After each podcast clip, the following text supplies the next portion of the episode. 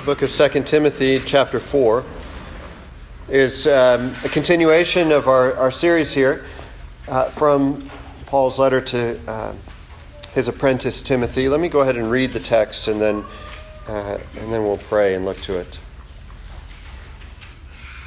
I charge you in the presence of God and of Christ Jesus, who is to judge the living and the dead, and by his appearing in his kingdom. Preach the word. Be ready in season and out of season. Reprove, rebuke, and exhort with complete patience and teaching. For the time is coming when people will not endure sound teaching, but having itching ears, they will accumulate for themselves teachers to suit their own passions, and will turn away from listening to the truth and wander off into myths.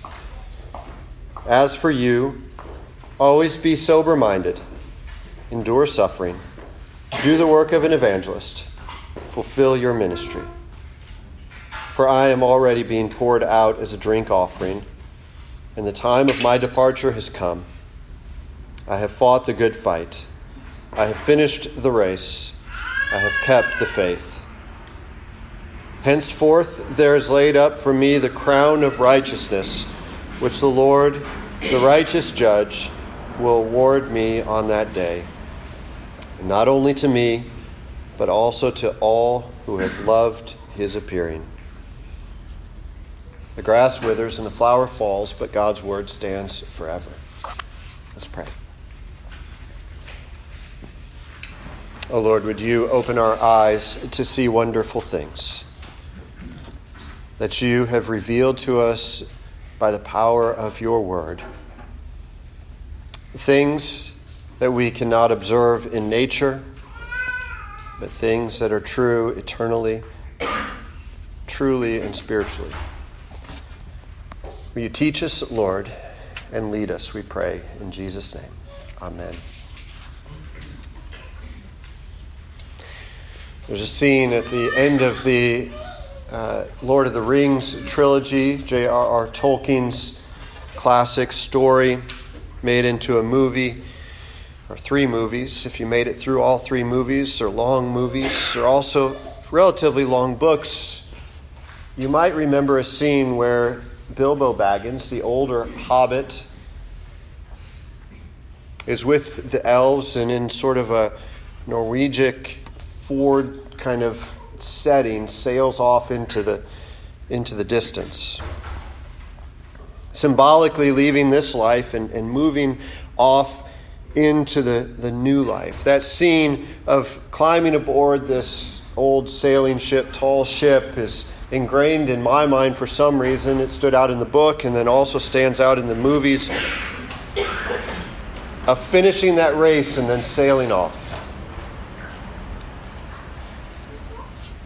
It's a scene that is also played out in the scriptures and in a moving story of Paul on his third and last missionary journey. He's returning back to Jerusalem, and Paul is going to end up on trial and convicted in Jerusalem and shipped off to Rome, where he now is writing these last words of his ministry. Paul, probably the most prolific of all the New Testament writers, writes this last letter, probably his last letter that's at least recorded in Scripture, as he's about to face this death himself. But before that, as he's sailing back to Jerusalem, he stops off to visit the elders in the city, or from the city of Ephesus. And I've always envisioned this scene of Paul meeting with the elders happening in Ephesus for some reason, but I, I was wrong. And as I was studying for this sermon, I realized that Paul actually calls the elders from Ephesus, and the, he calls on them to come and meet him at this other little uh, town, smaller town, city called Miletus, outside of Ephesus, to not go back to Ephesus for some reason. And there you see Paul meeting with his elders, who he spent three years with, pouring his life into their lives and ministries, teaching them. And the last words of Acts chapter twenty that recount this talk about them all kneeling to pray and weeping because Paul is leaving them again, climbing aboard this ship and sailing off, ending their time together. And Paul and they all know that this is probably the last time that they'll see each other. The reason that I bring up this story is because this letter to Timothy, at the end of his life, isn't just the sentimental ramblings of an old person or even a relatively young person who knows he's facing death. It's a, it's a story that shows how intimately entwined, close Paul and his apprentice Timothy and these other elders that Paul was teaching, their, their lives had become more than just a job or workplace, talking shop, but that they truly loved one another and worked together for the advancement of the gospel. The work of an evangelist, an evangelist, euangelion, is somebody who tells good news.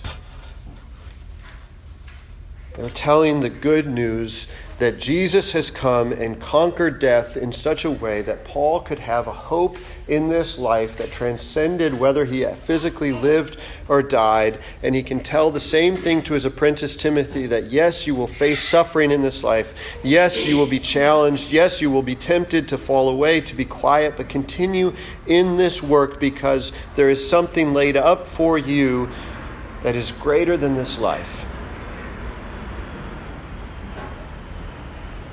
This passage is oftentimes used in ordination services of young pastors because it is a charge to this other young pastor, Paul to the young pastor Timothy, one pastor to another. I charge you in the presence of God and of Christ Jesus, who is to judge the living and the dead, and by his appearing in his kingdom, preach the word. Preach the Logos. The firm word, as contrasted later on with myths in, at the end of verse four. Preach the truth so that others will not be tempted to follow myths. Proclaim this story. This is the role that pastors are called to perform, to continue to preach the truth regardless of their life circumstances and surroundings.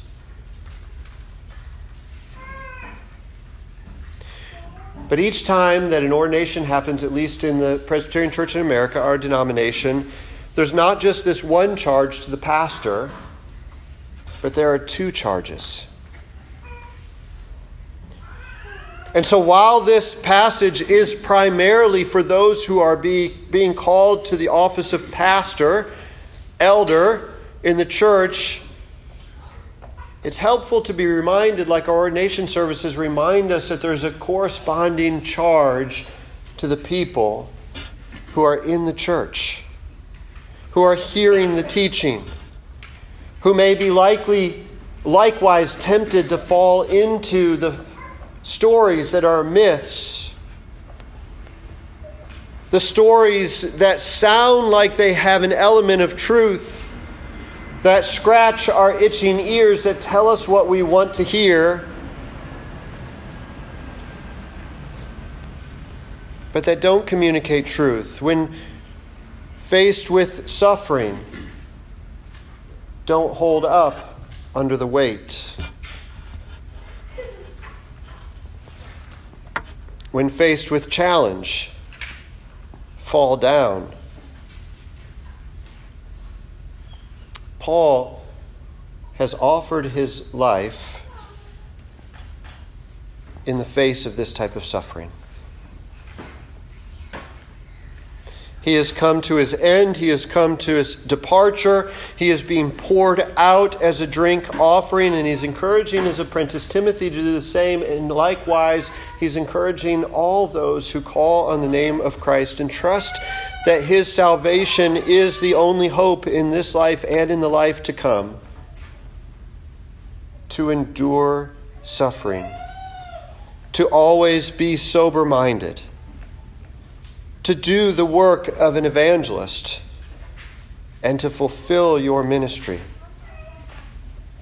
In fact, of all those four charges in verse five, only perhaps the third one, the work of an evangelist, is the one that might be somewhat less applicable to, in general to the congregation, to the people of God who are not called to be pastors.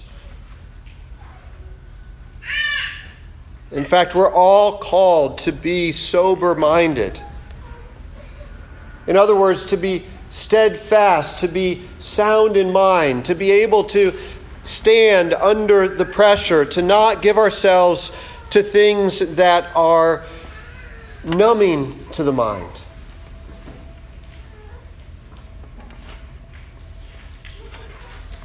It's interesting that what is one of the most pressing issues in our time and place now,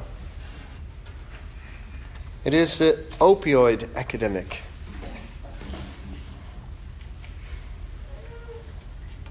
The growing dependence on opo- opioids to numb the senses, to calm our anxieties.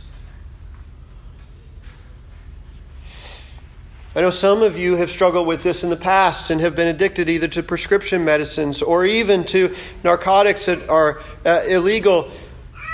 But it's not just in this way that we look to things to find calm and comfort in our lives. There are so many, so many pain and mind-numbing effects Or, or solutions in our life around us that most of us grow just accustomed to living with.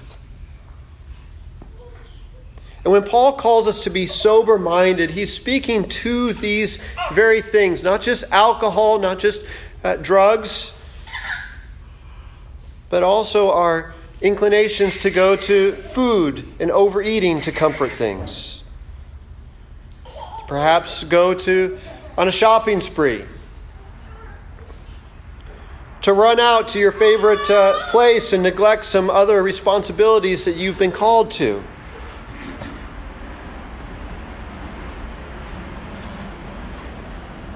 Perhaps to look to various substances or even entertainments. I would say the addiction to E S P N is one of the most pressing issues in our day today. And it's not just that, it's other forms of entertainment and film and music.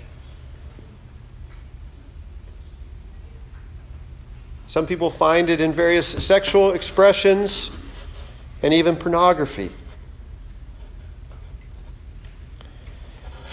And the thing is that Paul doesn't say, if you do these things, you cannot be in the kingdom of God, but he calls us to recognize those things as what they are. They are things that distract us from the truth, that lead us into an acceptance of myths, untrue stories that help us to give explanation, meaning, and comfort in life.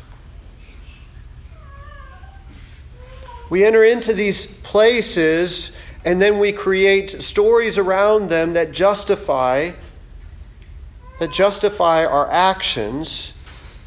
But ultimately, just as the drug addict eventually comes face to face with what the reality is that he's created, all these other things as well, we have to come to face to face with the reality that these things distract us from the things that God has actually called us to. Our service in life, our ministry in life, not just those who are called to the office of pastor, but all of us who are called to particular things in this life, the things that God has given you to do, whether it's in your vocation or in your family, or in your community, or wherever you live. Even the people you come across on the street, like the story that Jesus tells of the Good Samaritan, the person who you just find hurting and suffering along the way. those are the places where God is calling all of us to fulfill our service or our ministry. Same word, by the way. Ministry, when you read it, just think service. Don't think pastoral office when you see that word. It is the word from which we get the office of deacon or the concept of deacon. It sounds like it in the Greek. Those who serve physical needs, oftentimes, of people, as well as those who are called to teach teach God's word and serve the spiritual needs of the mind, and understanding the spiritual significance of the physical work that we do, because the physical work that we do is still a spiritual work.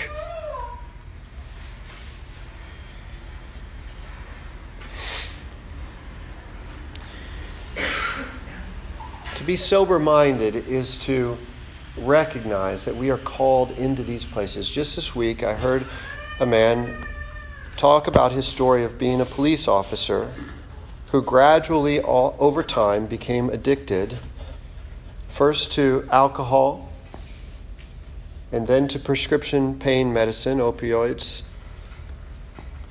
and then eventually to heroin itself, to the point where he was stealing heroin from evidence lockers in the police department, and eventually was found out. He lost his job. He lost his family. I'm not betraying any confidence in telling you this story. He is now a counselor, counseling other police officers in this way. He suffered the consequences, but he's found hope and redemption in telling this story and helping others to see that those things that lead us off and that seem to offer a bit of relief from this life for a time oftentimes have significant consequences. As for you, always be sober-minded. This is a significant charge, and it stands against the all options and the solutions that the world offers for us. If you look around, what is celebrated in the Western culture that we live in? What is celebrated is achievement by hard work, achievement by great intelligence, achievement that oftentimes comes at a great sacrifice, not just in the form of hard work and sweat and labor, but sacrifice of what we have been called to give to others. The relationships that we've been called to, been placed into, family and friends and community. We celebrate. We celebrate those great accomplishments that people have, oftentimes not realizing even the great cost at which they come. And then we find our place, ourselves in places of such great stress that we feel like we have no other solution but to find some type of relief in some kind of alcohol or pain-numbing solution. But you, Paul says, translated as for you at the beginning of verse five. This is a phrase that he's been using throughout his letter. But you, he says, earlier in the letter, in chapter two, verse one, when he's talked about those who have left the faith, faith and deserted people, he then tells Timothy, but you, my child, be strengthened by the grace that is in Christ Jesus. But you, he says later, chapter three, verse ten, some have followed Jannes and Jambres. Remember those magicians who were trying to lead others astray, creating myths? But you have followed my teaching, my conduct, my aim in life, my faith. But you, he says later, chapter three, verse fourteen, continue in what you have learned and have firmly believed, knowing from whom you learned it. But you, Jesus is saying to each of us, recognize the allure of what the world is promising you by this great achievement. and the call of Christ to enter this life, to seek to serve rather than to be served, to seek to make Jesus' name great and not to seek to make our own name great. To be willing to endure suffering for the name of Christ. Not only that, to endure suffering for the sake of others. Paul is enduring his suffering for the sake of his apprentices and all the people of Ephesus, whom he recognizes face incredible challenges. And even when he met with the those elders in Ephesus or in Miletus, who were from Ephesus, he warned them. He said, "Look, there are teachers among you who are like wolves, and they are in your presence, and they are trying to take away the seed that I have planted, take away the truth. They are promising things that they cannot fulfill. And they are mixing together stories in a way that confuses the truth. Some of them mix together stories of Greek philosophy and the idea that the fulfillment in life, true fulfillment in life, is when we escape the body. That the spirit is the place that the true self resides and where corruption doesn't exist. And it's our physical body that is the place, the thing that holds us back if we can just escape the physical body. Sadly, this teaching is still widely held in the Christian church. That denies the truth of the resurrection of the body that we celebrate each Sunday, not just on Easter Sunday, by the way. We're celebrating the resurrection today, Palm Sunday as well, as Jared pointed out, and as we say most Sundays, that there is a bodily resurrection. In other words, what God created physically matters spiritually as well. Some other people were mixing together Jewish myth or stories along with Christianity. And this took the form, a dangerous form, that communicated that circumcision and various food laws and other practices were still applicable to the Christian church. And it's one of the primary subjects that Paul addresses in his letters, and pointing out that those things all were intended to point to Christ, and that those things have do- been done away with now. And to go back to those things is to enter into a state of slavery again.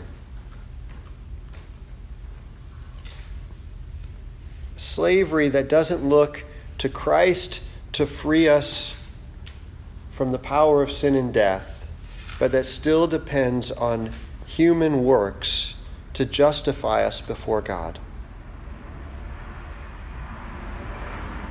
But it was comfort food.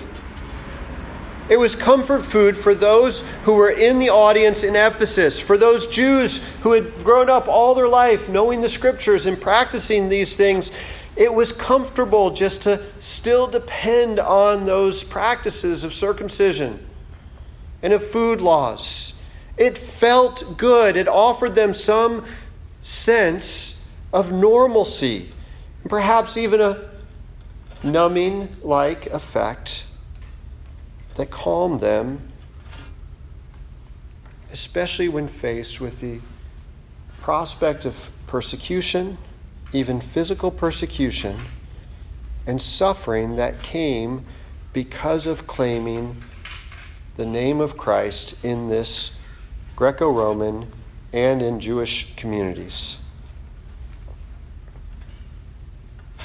Do you see how that applies to us today? How we are always tempted to create syncretisms, just to blend in a little bit of our own philosophy or the philosophy that's taught in our school or in our classroom or in our college. Even when it stands against what Christ says, we, we just blend it in and we mix it.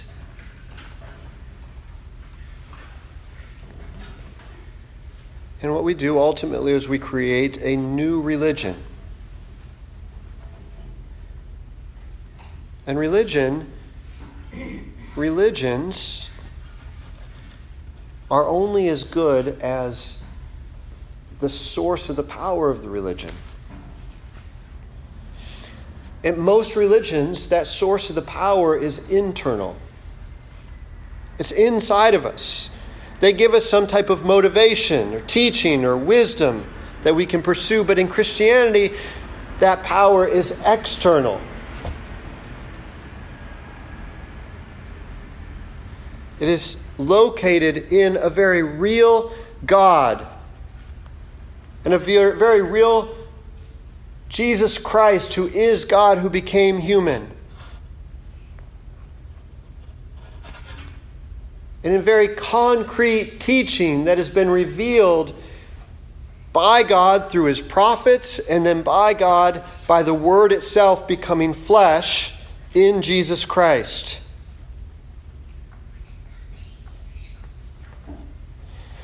And it depends, it depends entirely on that external source, God himself, who really exists, and how he has revealed himself to us and described to us what his kingdom is, what his plan is, that he will come to judge the living and the dead, that his kingdom is promised on earth as it is in heaven, that is contained in what Paul calls, again in Acts twenty, the whole counsel of God. The whole counsel of God. He charges the Ephesian elders, don't shy away from the whole counsel of God. In other words, all of God's revealed word is the whole counsel of God. You can't cut things out. Famously, Thomas Jefferson took a Bible and he cut out all the miracles in the Bible.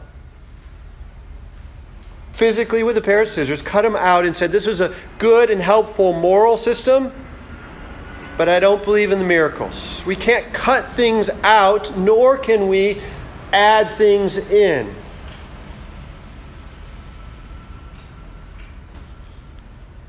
He says we have to, as teachers, commit ourselves to the whole counsel of God, or in this passage today, commit ourselves to all teaching at the end of verse two. Complete teaching. Complete teaching, or all teaching, all of God's teaching, but he doesn't leave all teaching alone, by the way. It's an interesting phrase at the end where he says complete teaching, pre, complete patience and teaching. The two seem to maybe not go together. It's even an awkward structure. The word in the Greek for complete is not necessarily a full thing, but just all, all patience, all teaching. And I think what he's getting at actually is leading with the patience. It's the word that comes first. With all patience. Did you catch what that is? Read the whole verse two. Preach the word, be ready in season and out of season. Reprove, rebuke, and exhort with all patience and teaching. Now these words, they don't set well with us. I'm talking about reprove, rebuke, and exhort. Exhort is maybe a little bit foreign for many of us, a bit of a religious word. Exhort is just to give direction to, instruction, move people in a certain direction. We're, we're usually pretty comfortable with that if somebody exhorts us, directs us with strength towards something. But most of us, most of us bristle at the thought of somebody reprove. Proving us. In other words, correcting us, telling us we're wrong. Much less for that to step up a, a notch and that to actually become rebuke, a stronger correction. What you are doing is wrong. You need to stop doing this now.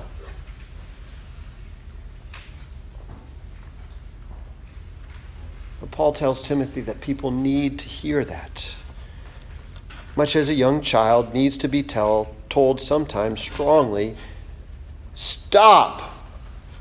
If you go out in that street, you will get hurt. In our parenting class right now, we've been talking about love and limits, the need to love children and teach them, but also the need to set limits on them. I remember being with a friend one time whose four-year-old son did not understand the concept of not going in the street. I mean, we were downtown San Diego. No one here, no one that you, anyone in here even knows, I'm pretty sure. We were unloading equipment, and his son was just running in the street. He could not be there without, without somebody physically holding him from running into a busy street.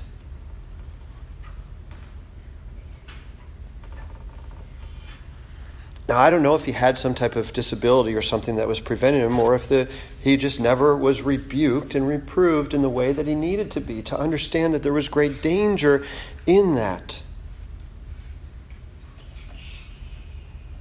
But what Paul's telling Timothy to do is to rebuke people when it's appropriate, to reprove them when it's appropriate, that people need this type of thing, not always, but occasionally, and if they don't get it, they will metaphorically run out in front of cars.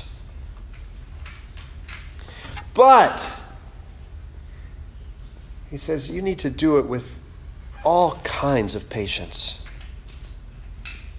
understanding that teaching oftentimes takes months, years, decades to really sink in. Understanding that people learn most by experience and less by words, again, from the teaching that we've been doing. John Cox, brilliant, brilliant teacher. He says, uh, the quote is, quotes a, a, a psych, child psychologist, says, if a, uh, um, if a picture is worth a thousand words, an experience is worth a thousand pictures.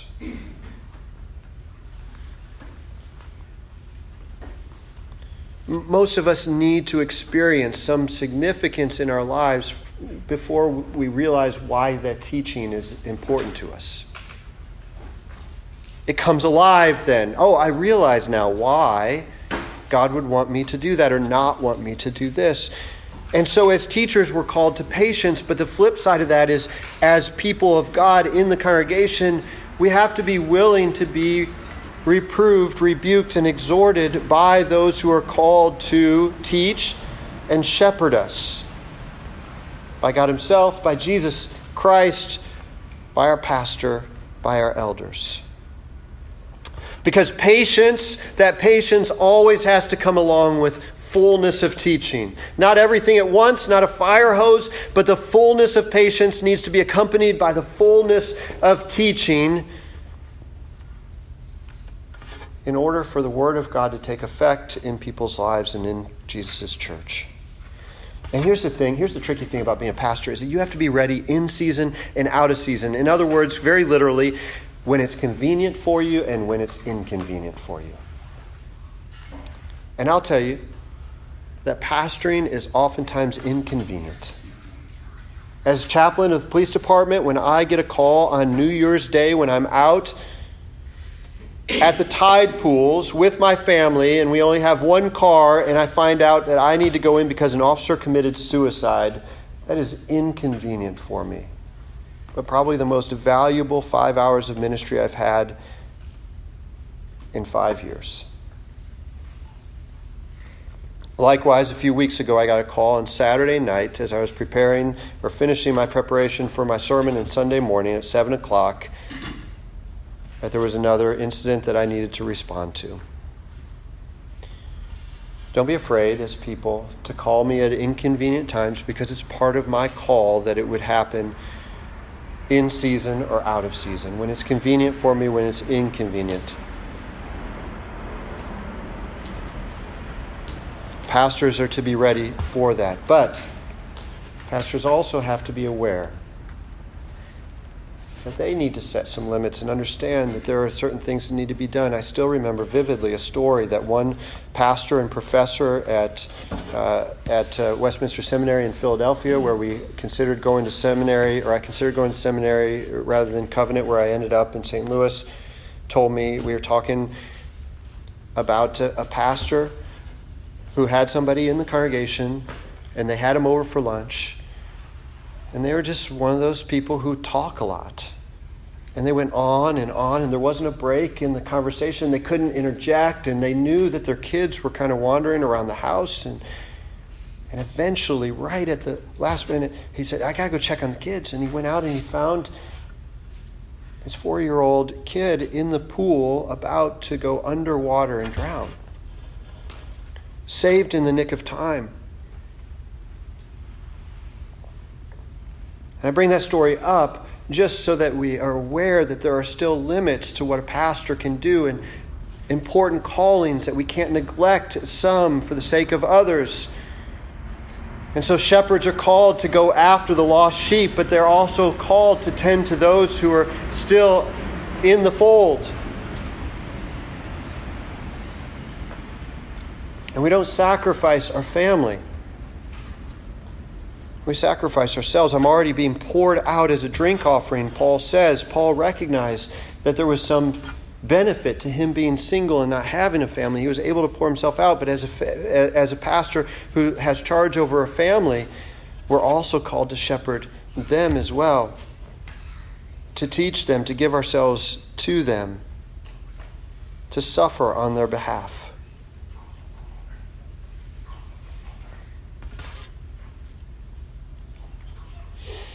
I want to draw this to a close, and it's tough and to bring this to an application, because on the one hand, it seems like Paul is telling Timothy, you remember that, that, that picture? I used to see it all the time, but I don't see it anymore. Maybe it's just that I'm not in offices. Remember that picture of the of the crane or the heron with a frog in its mouth, and the advice is never give up to the frog, never give up. Never give up. Is that what Paul is telling Timothy? Never give up. It may seem like you're about to be swallowed whole and dead. Paul is about to be swallowed whole and die. Never give up. Is is is that is that it? And in some senses, I think the answer is yes. Be encouraged that God has called you to do difficult things and tough things. Be aware of your temptation to do those things for your own glory, the temptation to sacrifice all kinds of other people around you for the sake of yourself, and even sometimes we think we're doing it for the sake of others.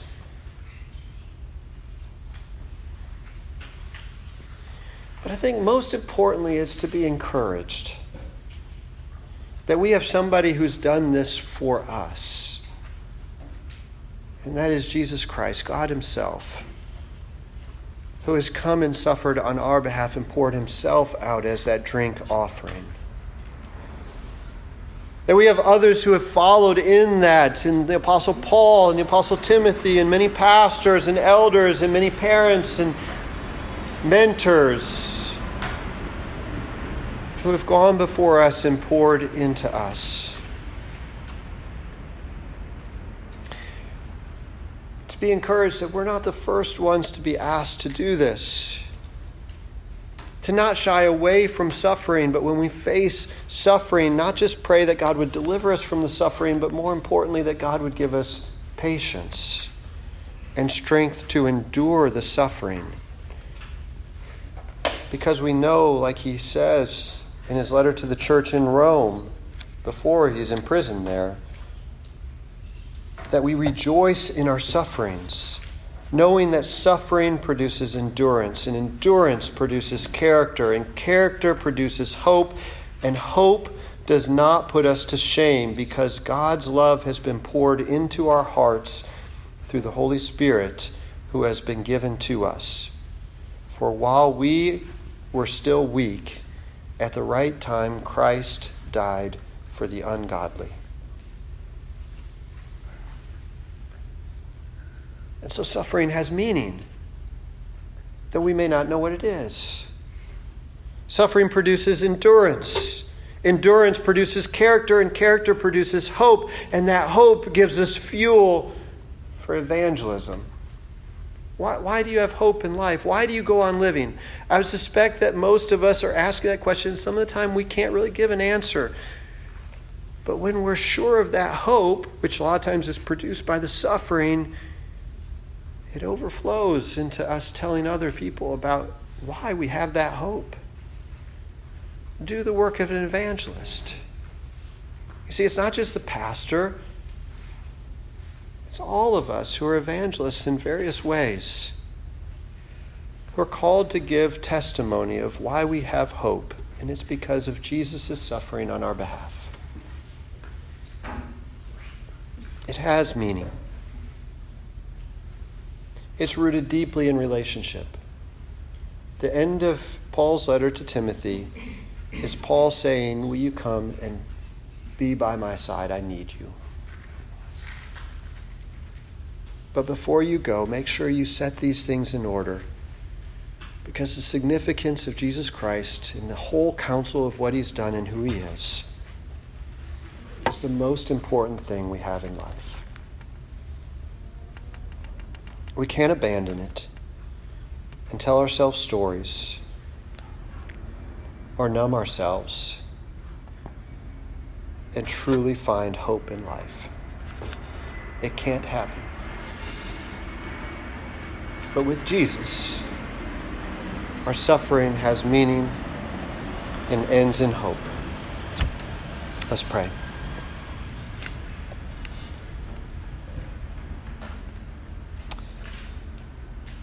Jesus, many of us are in places of pain and suffering. And still others have numbed our pain and suffering in a way that we pretend that it doesn't exist. We feel the significance of brokenness in our own lives and in relationships. And we ask you to bring hope and to strengthen us to be sober-minded, to endure suffering, to do the work of an evangelist, and to fulfill the service, the ministry that you have called each of us to. Help us to see that as your kingdom work and find joy as we do it. We ask in Jesus' name. Amen.